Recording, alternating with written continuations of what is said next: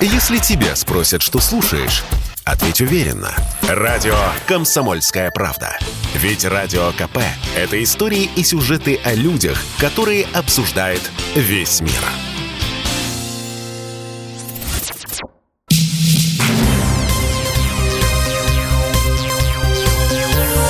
Темы дня.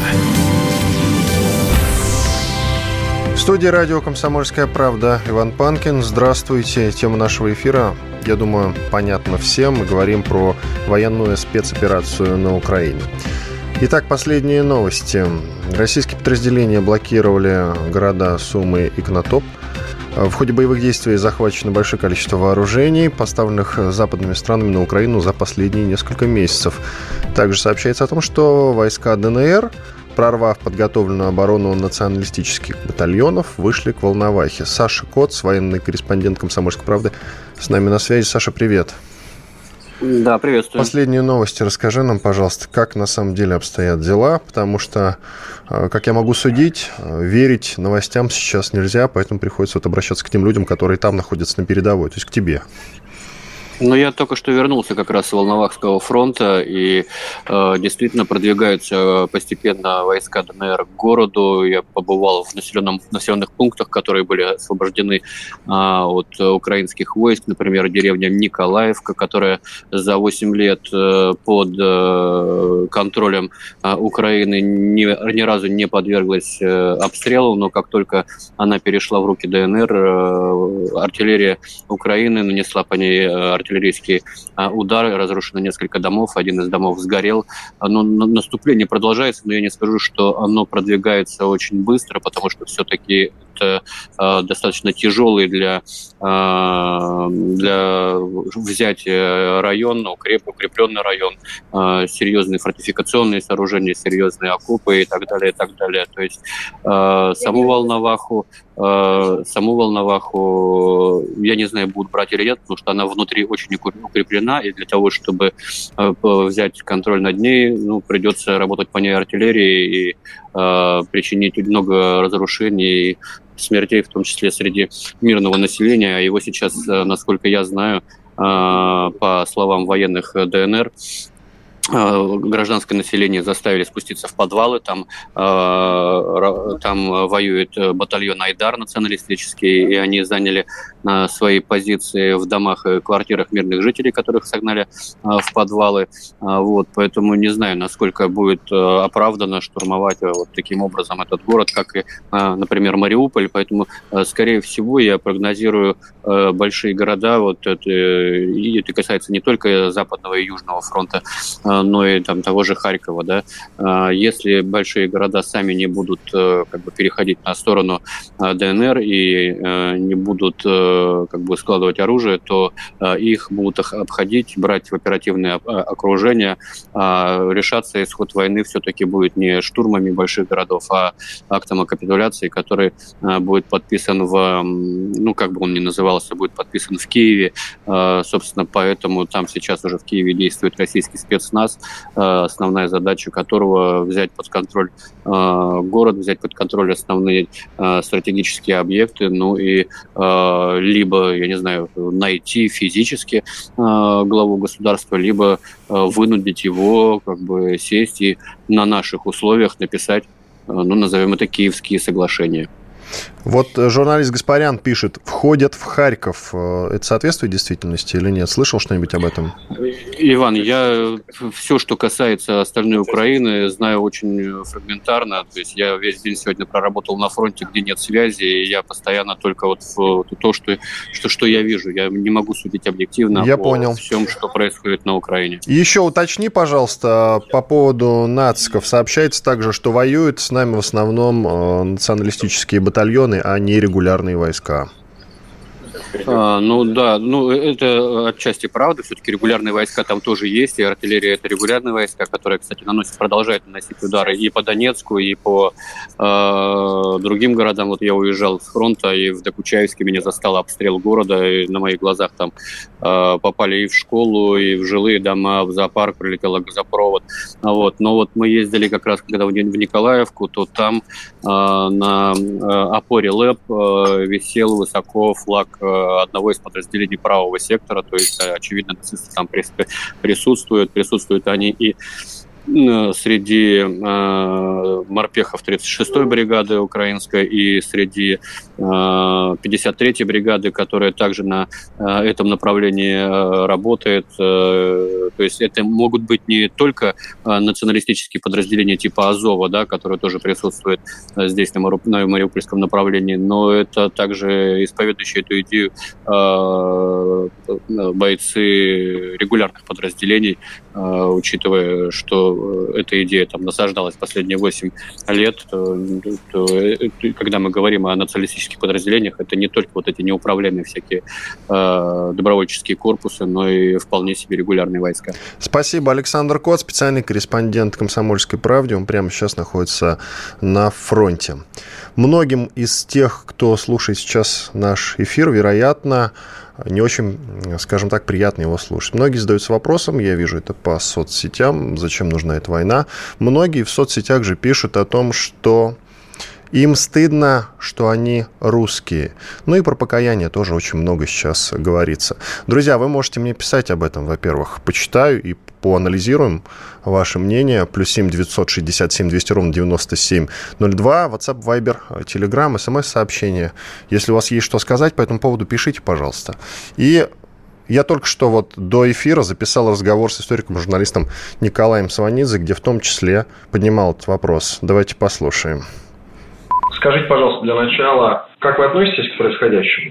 С горечью и тревогой. Происходящее мне крайне не нравится, потому что война между двумя братскими народами называется братоубийственной войной со всеми вытекающими этическими последствиями. А после практических я уже не говорю. Владимир Путин сказал, что это была вынужденная мера и аргументировал ее и продолжает ее аргументировать в разговоре с иностранными лидерами, своими коллегами. По вашим ощущениям, это действительно была вот самая последняя мера или были еще какие-то варианты?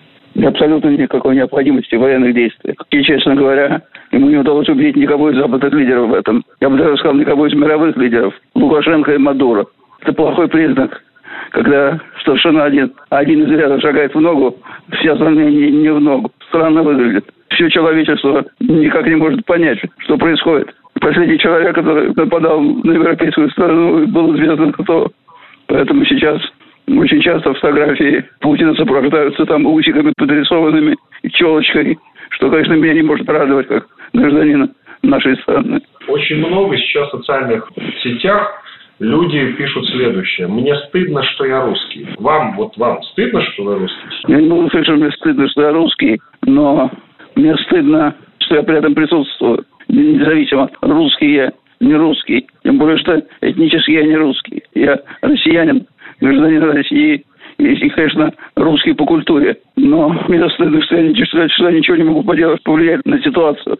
За это мне стыдно, а не за то, что я русский. Но я должен сказать, что этот вопрос правомерен, потому что очень многие сейчас русские испытают на себе раздражение и неприятие вот сейчас. Русофобия, вот сейчас мы ее почувствуем на себе.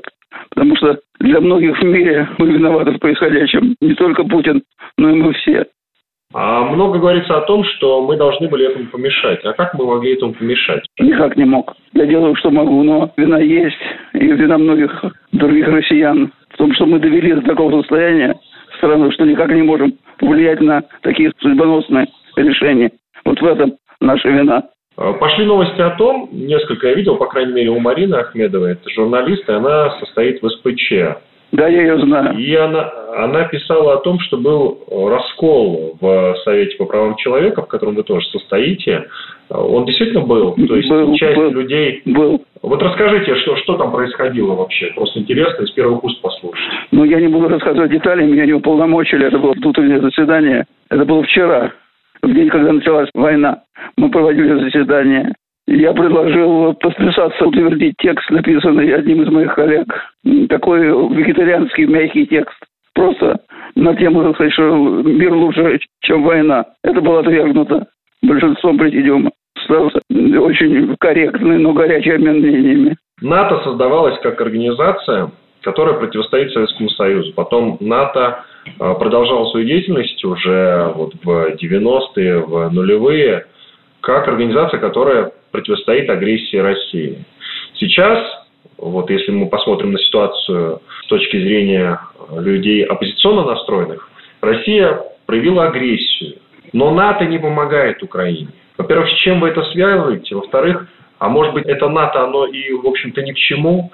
И изначально тот факт, что оно продолжало свою деятельность в нулевые, в десятые годы, оно тем самым как бы сейчас показывает, что это никчемная организация, ее бы самораспустить вообще. Ну чего же самораспустить?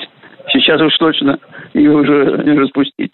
Еще в 90-е она могла распуститься. У нее действительно исчезло целеполагание. Но мы уже в нулевые годы, и особенно последние годы, мы вернули цель существования. Очень даже эффективно вернули. Если раньше есть денег не давали, теперь они все понимают, зачем они нужны.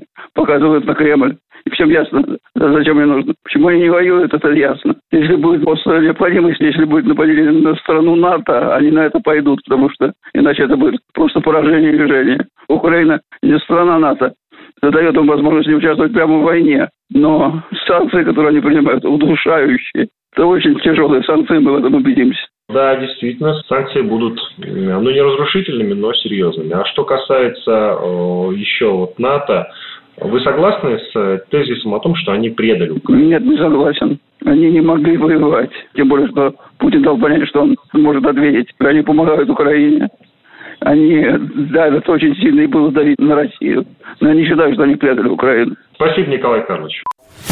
Если тебя спросят, что слушаешь, ответь уверенно. Радио «Комсомольская правда». Ведь Радио КП – это самые оперативные и проверенные новости. Темы дня. В студии радио «Комсомольская правда» Иван Панкин. Вы только что дослушали мой Короткий разговор с Николаем Сванидзе, историком и журналистом. Мне пишут, там поднималась в разговоре с ним как раз э, тема того, что многим сейчас, ну не многим, конечно, представителям интеллигенции скорее, Стыдно, что они русские. В инстаграмах об этом много пишут, но вот читаем реакцию на это у нас в сообщениях. Я просил, друзья, делиться со мной вашими соображениями. Вы можете мне об этом писать сюда, в общий чат для сообщений. Э, в любом из удобных вам мессенджеров можете воспользоваться. И воспользоваться при этом номером плюс 7 967 200 ровно 9702. Пишите э, свои мысли по этому поводу. Итак, кому стыдно быть русским, может отказаться от российского гражданства. Россия не нападает на Украину, она заканчивает войну, эту раковую опухоль, фашизм нужно просто вырезать. И начнется нормальная жизнь и на Донбассе, и в других городах Украины. Я уверен, пишет человек из Свердловской области, что они не совсем русские. Историю учат, если учат не по тем книжкам. Так, э, чудаки, э, уроды. Хотя есть и люди, которые собственно, не согласны э, с такой позицией. Ну что ж, э, это ваше право. Вообще на радио «Комсомольская правда» мы приветствуем контрастные, то есть разные мнения, все могут высказаться. И люди, которые у нас выступают, я имею в виду эксперты, тоже, э, эти самые эксперты обладают самыми разными экспертизами на происходящее сейчас. Далее предлагаю послушать фрагмент обращения на Совете Безопасности Владимира Путина, оно относительно свежее, ну, в смысле, относительно свежее, это один из тех фрагментов, который мы получили недавно. Слушаем. Основные боестолкновения российской армии, как ожидалось, происходят не с регулярными частями вооруженных сил Украины, а с националистическими формированиями, которые, как известно, и несут прямую ответственность за геноцид на Донбассе и кровь мирных граждан народных республик. Кроме того, националистические элементы, внедренные в состав регулярных украинских частей, не только подстрекают их к оказанию вооруженного сопротивления, но по сути играют и роль заградотрядов. Более того, по имеющейся информации, и это подтверждается результатами объективного контроля, мы видим это. Бендеровцы и неонацисты выставляют тяжелое вооружение, в том числе системы залпового огня, прямо в центральных районах крупных городов – включая Киев и Харьков. Они планируют вызвать ответный огонь российских ударных комплексов по жилым кварталам. По сути, они действуют так же, как и террористы во всем мире. Прикрываются людьми в надежде затем обвинить Россию в жертвах среди мирного населения. Достоверно известно, что все это происходит по рекомендации иностранных консультантов, прежде всего американских советников. Еще раз обращаюсь к военнослужащим вооруженных сил Украины. Не позволяйте неонацистам и бендеровцам использовать ваших детей, ваших жен и стариков в качестве живого щита. Берите власть в свои руки. Похоже, нам с вами будет легче договориться, чем с этой шайкой наркоманов и неонацистов, которая засела в Киеве и взяла в заложники весь украинский народ. Также хочу дать самую высокую оценку действиям российских солдат и офицеров. Они действуют мужественно, профессионально, героически, выполняя свой воинский долг, успешно, успешно решают важнейшую задачу по обеспечению безопасности нашего народа и нашего Отечества.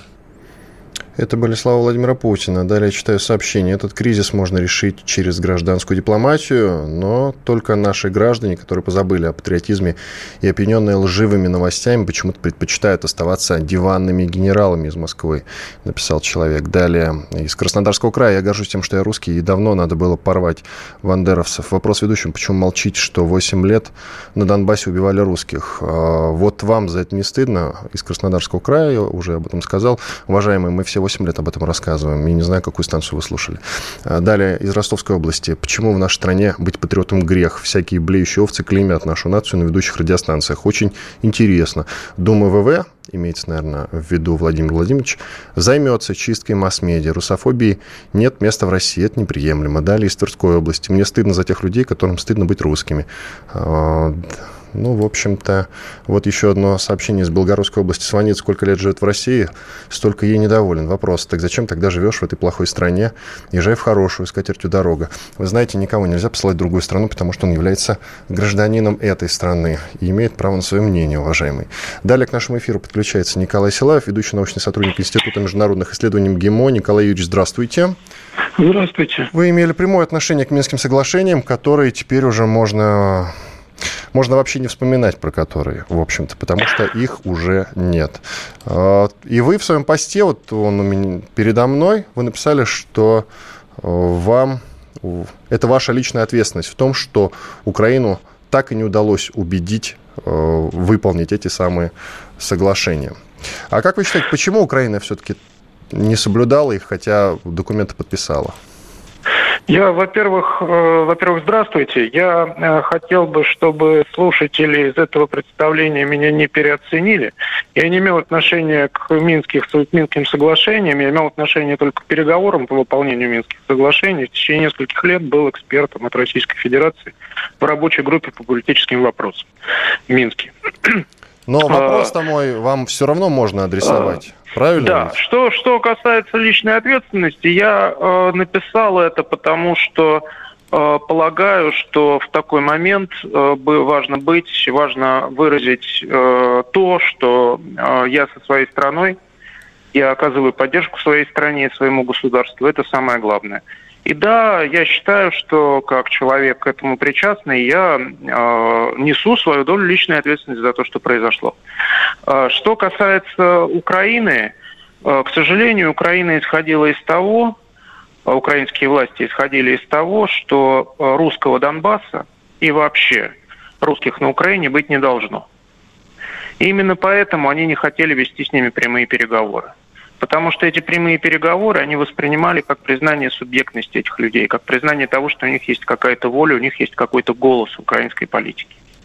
А вся политика украинских властей после Майдана заключалась в том, что голоса у людей, которые не одобрили Майдан, нет и быть не должно. И эта позиция привела к гражданской войне в Украине – и эта позиция в конечном счете привела к тому, что мы наблюдаем сейчас. Но бумажку-то они подписывали, сам документ. Так зачем они просто это делали? Могли бы вообще не садиться за стол переговоров. Но был Минск-1, был Минск-2. Зачем? Самая большая проблема украинских политиков заключается в том, что это люди, которые никогда не держат своего слова. Хорошо, нас исключили из э, Комитета министров Совета Европы, принял решение исключить Россию из этой организации. Это серьезно для нас?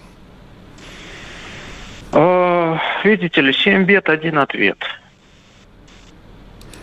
Это при этом подчеркнули, что Россия остается в соглашениях Совета Европы.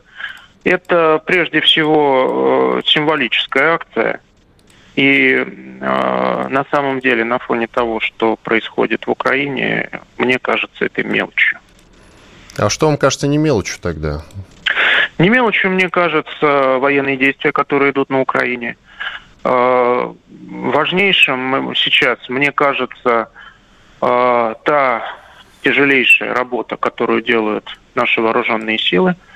И я надеюсь, что им, э, что они решат малой кровью те задачи, которые перед ними поставила страна. А как вы считаете, вот когда Владимир Путин говорит о том, что с военными будет проще договориться, если они э, сбросят текущую власть. Как вы считаете, вот вы как человек, который участвовали в переговорах на высоком уровне с теми людьми, которые, если пойдут на переворот на Украине, да, с ними действительно будет проще договориться? Ну, просто вот по ощущениям.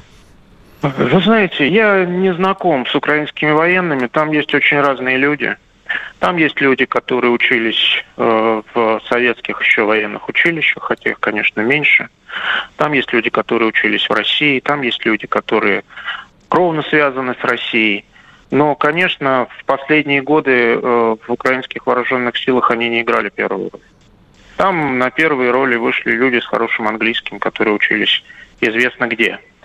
Э, я думаю, что как Украина это глубоко расколотое общество.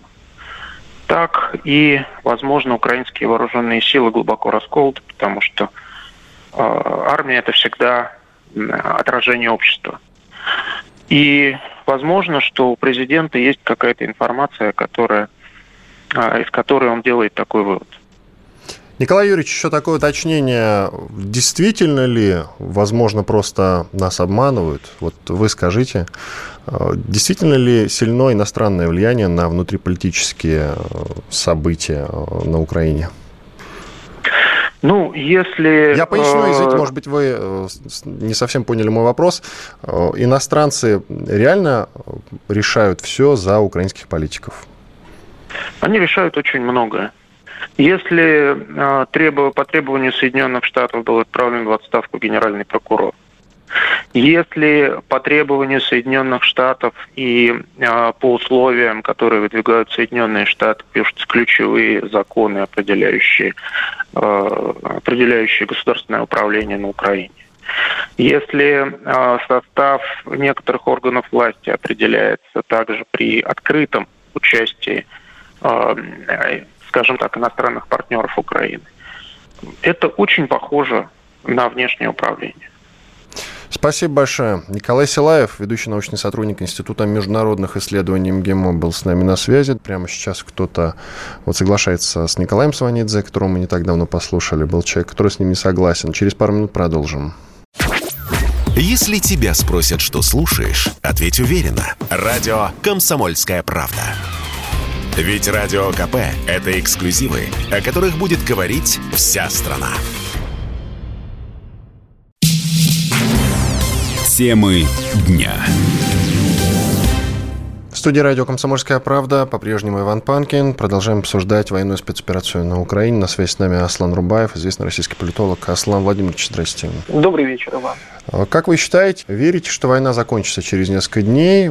Аслан, а вы что думаете? Да. Э, хотелось бы в это верить. Я полон оптимизма. И, э, конечно же, думаю, что, ну, скажем так, основная фаза крупных боевых действий в ближайшее время, конечно же, закончится. А, как и всегда, после такой крупномасштабной операции будут проходить зачистки. Это как бы нормально.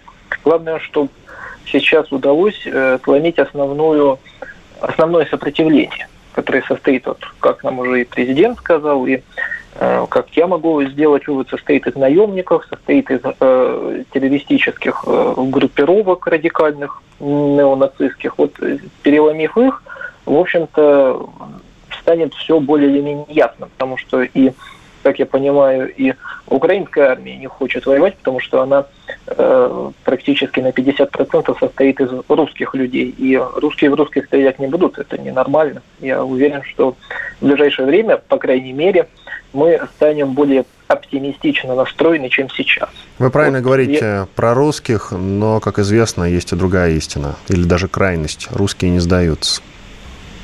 Ну, знаете, я думаю, что как мы видим, хоть и сейчас достаточно, мы находимся, ведь я вот тоже недавно только об этом говорил, тоже в, в, одном интервью, о том, что мы сейчас даже больше все равно находимся в состоянии информационной войны, чем в состоянии какой-либо горячей, потому что приходит зачастую такая информация, ну, что ее в голове сложно уложить. А потом оказывается, что это э, бред. Но я вижу, по крайней мере, то, что э, некоторые украинские солдаты переходят, даются на сторону России. И я думаю, что эта тенденция будет возрастать. Они прекрасно понимают, что Э, демилитаризация Украины произойдет любыми способами, и лучше, конечно же, сложить оружие сейчас. Русские не сдаются, понятно, но с кем русские воюют? Почему русские должны воевать с русскими? Э, здесь нет причины воевать. Мы, и, и правильно президент сказал, что сейчас идет война э, против тех сил, которые пытаются нас размежевать. А мы идем туда для того, чтобы объединить, соединить и пасифицировать, наконец-таки, те пространства, которые не дают покоя.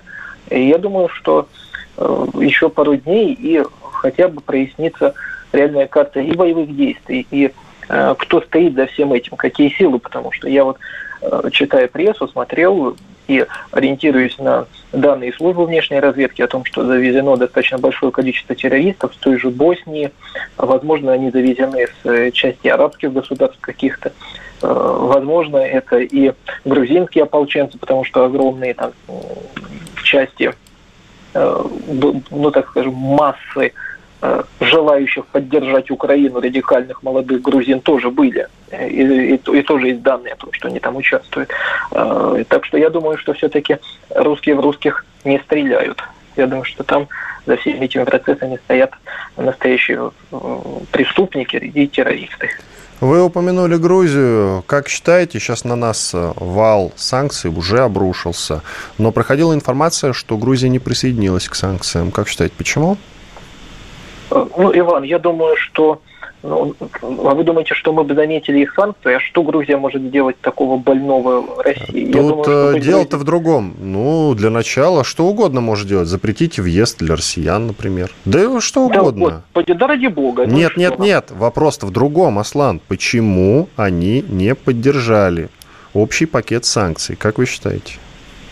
Ну, я думаю, что они прекрасно понимают, наверное, как и сейчас, и все прекрасно понимают, что мир взглянул на Соединенные Штаты и на такой коллективный Запад несколько по-другому, потому что те, кто выступали гарантом безопасности и стабильности Украины, сейчас ее бросили. Это в первую очередь американцы. Американцы ведь говорили, что чтобы не было, мы поддержим Украину, ее территориальную целостность.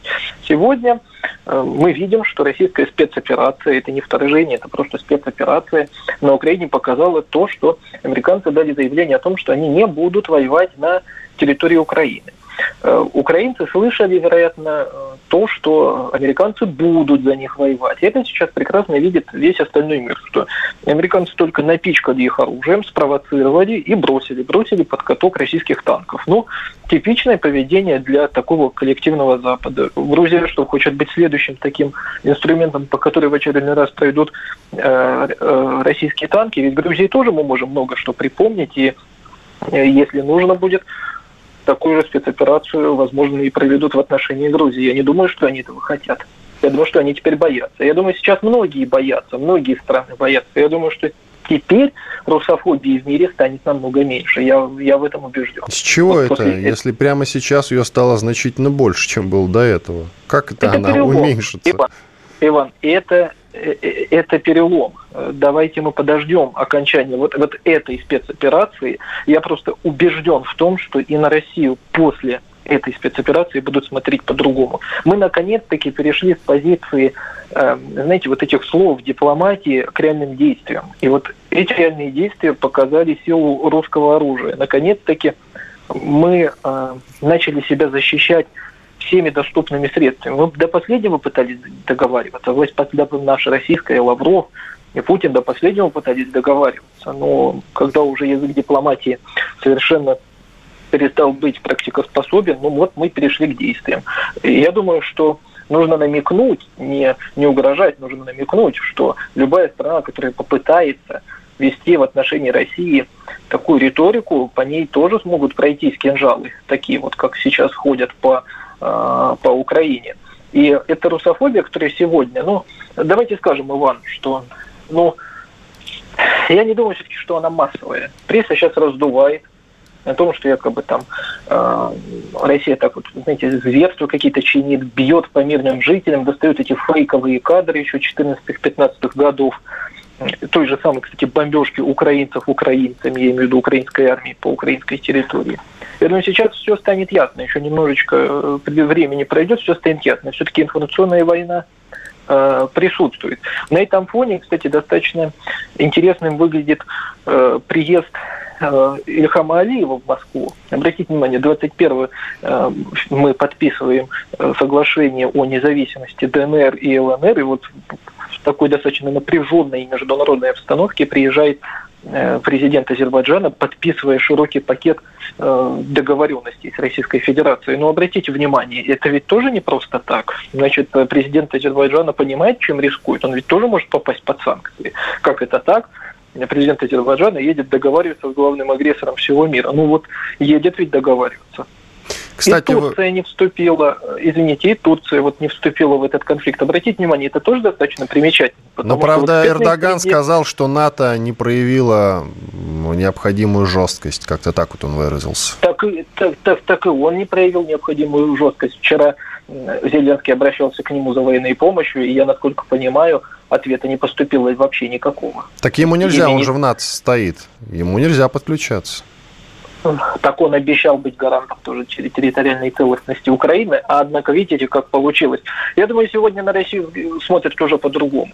Вполне возможно, если мы после этих действий, э, вот, которые сейчас мы проявляем на территории Украины, а я думаю, что сами же американцы сказали, еще сегодня утром была новость о том, что в течение 96 часов Киев падет. Я надеюсь, что он падет намного раньше, и вот уже После этого что мы будем делать? Какую мы стратегию возьмем на вооружение?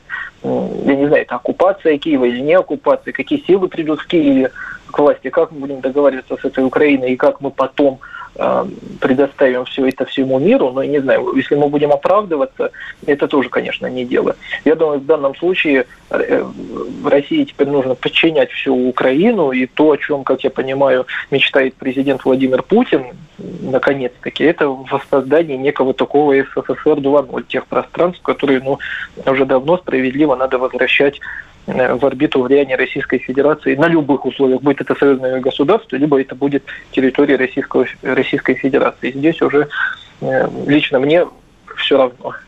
Правда, мне не нравится слово «подчинять». Оно какое-то грубое, если честно. Мы все-таки говорим про отдельную страну. И вот это выражение, оно носит оскорбительный характер, как мне кажется. И про силу русского оружия, вот вы упомянули, а мне бы тоже не хотелось э, заранее как-то бряцать оружием по этому поводу радостно. Хотя бы потому, что идут ожесточенные бои. У нас там несколько корреспондентов на линии фронта находится. И все протекает очень-очень непросто. Тем временем Сербия тоже не будет вводить санкции против России. Президент Вучич об этом сказал. Сербы не подключились, потому что у нас с ними выгодные контракты, я правильно понимаю? Выгодные контракты, газ на достаточно приемлемой э, цене. На поддержка... низкой цене, на низкой цене. Да. Недавно Вучич ну... приезжал в Россию и как раз попросил о снижении цены, и Владимир Путин дал ему добро. Да. Да, ну и вы все-таки прекрасно понимаете, да, о том, что Владимир Путин э, не поддерживает э, Косово как э, независимое государство. Так что это тоже для сербов является крайне важным. Спасибо большое. Аслан Рубаев, известный российский политолог, был с нами на связи. Друзья, я напоминаю, что вы можете мне писать плюс 7 967 200 ровно 9702 сообщения, либо вы можете участвовать в нашем опросе. Верите, что война закончится через несколько дней, да или нет? Напишите плюс 7 967 200 ровно 9702. Еще раз напоминаю номер. WhatsApp, Viber, Telegram, смс-сообщение, да или нет. Уже идет э, голосование. Прямо сейчас 67% считают, что эта война закончится через несколько дней. Ну что ж, посмотрим. Иван Панкин, студия радио «Комсомольская правда». Через пару минут продолжим. Если тебя спросят, что слушаешь, ответь уверенно. Радио «Комсомольская правда». Ведь Радио КП – это самые актуальные и звездные гости. Темы дня.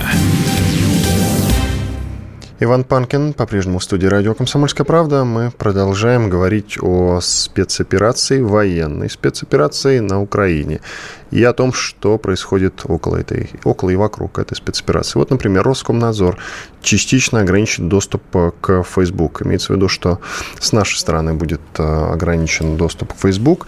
Пока сам Facebook ничего не говорил о том, что, может быть, он перестанет, уйдет из России, перестанет тут работать. YouTube тоже пока об этом ничего не говорил. И сейчас э, то, что будет возможно происходить с Фейсбуком, э, Ютьюбом, Гуглом и прочими, и прочими активами э, иностранными здесь в России, мы будем говорить с Германом Клименко, председателем Фонда развития цифровой экономики. Герман Сергеевич, здрасте. Здравствуйте. А что касается Гугла, Ютьюба и Фейсбука, они задержатся в России, как вы считаете, или сами уйдут? Есть у вас такие какие-то предпосылки, прогнозы к этому? Ну, смотрите, сами они не уйдут. Им это совершенно не нужно. А, задача у подобных сервисов а, не деньги зарабатывать. Это вот мы со своей стороны, когда подсчитываем доходы Гугла, ну, там разные цифры. Кто-то говорит 80 миллиардов, кто-то 110. В принципе, для нас они цифры большие, для компании Google это, наверное, 18% выручки. Они на территории России работают не ради денег, они работают ради объемов, да, то есть объемов социальных графов построения, и э, у них нет какой-то такой задачи гордо развернуться и уйти, да, то есть э, понятно, что позиции компаний немножечко отличаются, например, компания Apple работает в Китае, да, то есть она согласна с требованиями местных регулирующих органов, а вот Facebook не работает в Китае, потому что не согласен.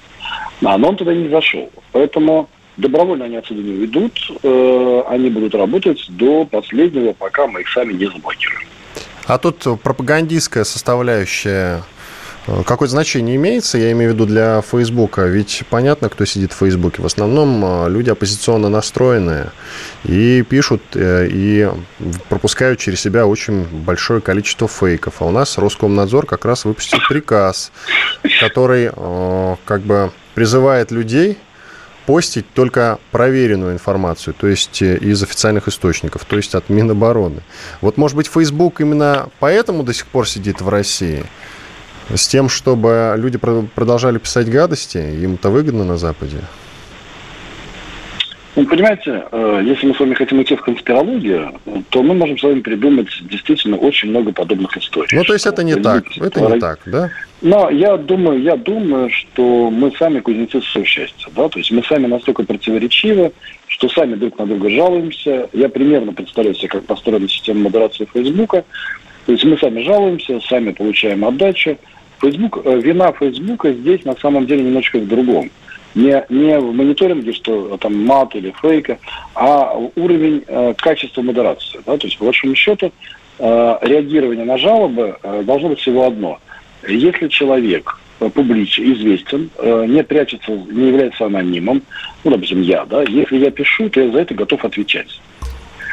А Фейсбуку не надо вмешиваться в те истории, которые в государстве э, не запрещены. Да? То есть ну, мы с вами, например, у нас не запрещено слово хохол, да, то есть Facebook берет, меня банят за это, да. А, ну, не банят, но мы понимаем, о чем я говорю, да. То есть, да и банят тоже, банят, а, банят. Не, ну, я говорю, наше государство к этому претензий не имеет, а Facebook имеет. Да? Соответственно, основная задача зарубежных компаний, это в мире сейчас идет, это локализация под местные законы. Все это идет с большим скрипом, с большой болью. И то, что сейчас Роскомнадзор пытается ограничить доступ к Фейсбуку, намекнуть ему вежливо, что пора исполнять закон о приземлении. Ну, это такая достаточно аккуратная позиция Роскомнадзора. В последнее время, наученный горьким опытом телеграмма, прежде чем рубить шашкой, пытается как-то, знаете, ну, э, в рамках закона сложно употребить термин договориться, да, но все-таки подойти разумно. Да? Вот если мы помним, а, сейчас идет большая работа у Роскомнадзора, действительно функциональная, и видно, как она идет, это разговоры с VPN, которые подключают или не подключают списки запрещенных сайтов. Да? И мы видим, как Роскомнадзор сперва уведомляет Центральный банк и заинтересованных лиц, что у него есть претензии там, к такому-то, такому-то, такому-то VPN, а, предупредить своих клиентов, что мы их там через неделю забаним. И в этом плане Роскомнадзор двигается последовательно, но беда заключается в том, что, а, к сожалению, в интернете либо работает, либо нет. Да? То есть понятно, что ограничение доступа к сайтам, к Фейсбуку, скорее всего, пойдет по схеме э, Твиттера, да, где э, мы с вами видели, ну, кто пользуется Твиттером, э, замедляется загрузка фото и видео. А это не привело. Возможно, просто в Роскомнадзоре есть советники, советчики, которые в Думе, когда принимали, что если мы замедлим скорость, люди перебегут на наши площадки, на другие. Но э, мы видим, что замедление скорости Твиттера не привело к тому, что, ну, допустим, наши граждане перешли, там, неважно, ВКонтакте или куда-то еще. Я думаю, что воздействие, которое сейчас Роскомнадзор принимает к Фейсбуку в виде ограничения скорости, к сожалению, ну, во-первых, оно никак не будет оно же действует на нас, оно не действует на Facebook. Facebook вообще ничего не почувствует, да, то есть почувствуют граждане. Вот есть несколько миллионов пользователей, которые пользуются Facebook, им станет неудобно, да.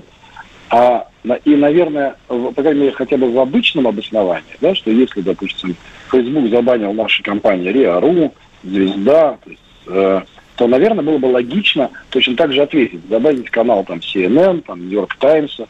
Ну, как это примерно происходила история с Rush Today. Да-да, понятно. Rush Today, мы заблокировали Deutsche Welle. Deutsche Welle. Поэтому здесь, да, меня смущает техническая сторона вопроса, то есть техническая сторона Роскомнадзора уже после урока Телеграма может придумать любую схему блокировки, да, меня, надо, меня беспокоит нелогичность, да, то есть это когда у вас в доме живет собака и кошка, там собака нагадила, а вы наказали кошку, да. Конечно, вероятность того, что собака посочувствует кошке, они же вместе живут, есть некоторые, да, но вряд ли она поймет, что ей не надо гадить, да. А, и здесь та же самая история. Facebook заблокировал сайт. И нужно отвечать в надежде на какую-то конкретную, чтобы было понятно. Ну, например, а, Роскомнадзор заявляет, что мы на месяц запрещаем платежи в пользу Facebook. Понимаю. Они заблокировали наши сайты, мы их наказали деньгами. Кстати, деньги они понимают прекраснейшим образом. Да? А вот это замедление, ну, вот согласитесь, вот сидит там Facebook где-то, да, то есть где-то, ну, допустим, они даже там сидят рептилоиды оппозиционные, пусть они там внутри сидят. На нашей стороне замедлили скорость. И что? Ну, Они ничего, не да. Потому что это их не коснется. Поэтому это больше воздействие, ощущение, что прямо на нас, но зачем? Да? Поэтому, Понятно. Там, уважаемый Роскомнадзор, механизмов есть масса других. Спасибо большое. Герман Клименко, председатель Фонда развития цифровой экономики, был с нами на связи. Надо уточнить, что прямо сейчас поступила информация о том, что страница гендиректора Роскосмоса Дмитрия Рогозина в Facebook заблокирована. Вот такие дела. Какие фейки распространяют зарубежные СМИ России? Нам сейчас расскажет Андрей Баранов, журналист Международного отдела «Комсомольской правды». Андрей Михайлович, здрасте. Добрый вечер. Что пишут? Э, Путин убийца? Что да, там еще? да, Путин, Путин полнейший убийца. Э, появляются какие-то фотографии трупов, потом выясняется, что эти трупы совсем не там и не здесь.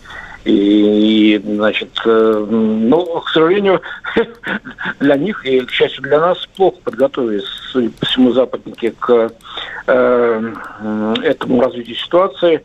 Э, никакого видеоряда в поддержку, так сказать, того, что там убийцы, нет. Наоборот, сейчас все соцсети заполнены э, значит, съемками с мобильных телефонов, сделанных самими украинскими гражданами, которые, кстати говоря, выражают э, вовсе не признательность Зеленскому и собственному режиму и э, собственным войскам, а в основном-то как раз говорят о том, что, господи, э, давай сейчас солярки попросим у русских-то, они подешевле будут. И снимают, э, значит, э, собственное безобразие, когда их собственные э, БТР, например, наезжают на машину, э, давят ее в Киеве, и скрываются.